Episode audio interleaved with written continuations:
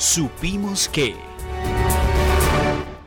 Bueno, tenemos varias informaciones en nuestro Supimos que en la página 8 de hoy. Y bueno, les voy a contar solamente alguna de estas informaciones y de casualidad, pues toda la información que tenemos en nuestra página de Supimos, pues es de municipios. Pero inicio contándoles acerca de Palestina, porque el Consejo de Palestina convocó para este viernes, eh, a partir de las 9 de la mañana, un cabildo abierto. Se hará este cabildo con el objetivo de revisar el plan básico de ordenamiento territorial y va a contar con la participación de la ciudadanía los concejales y los delegados de la alcaldía de Palestina. También nos llegó información desde Anserma.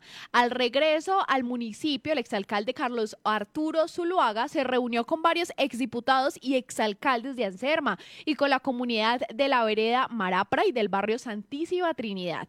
Calocho, como lo conocen en el pueblo, dijo que su trabajo será a favor del futuro de Anserma y por eso va a apoyar la campaña de la alcaldía del candidato Omar Andrés Reina. La llegada de Zuluaga a este municipio pues despertó mucha expectativa, fue recibido por varios de sus amigos que celebraron su regreso al municipio en medio de esta campaña electoral.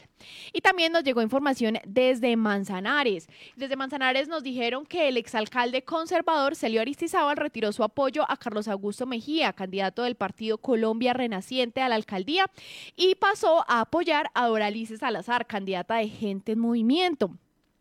Tenemos una foto donde usted, ustedes pueden observar pues a todas esas personas paradas hablando acerca del apoyo que tienen por esta candidata de gente en movimiento.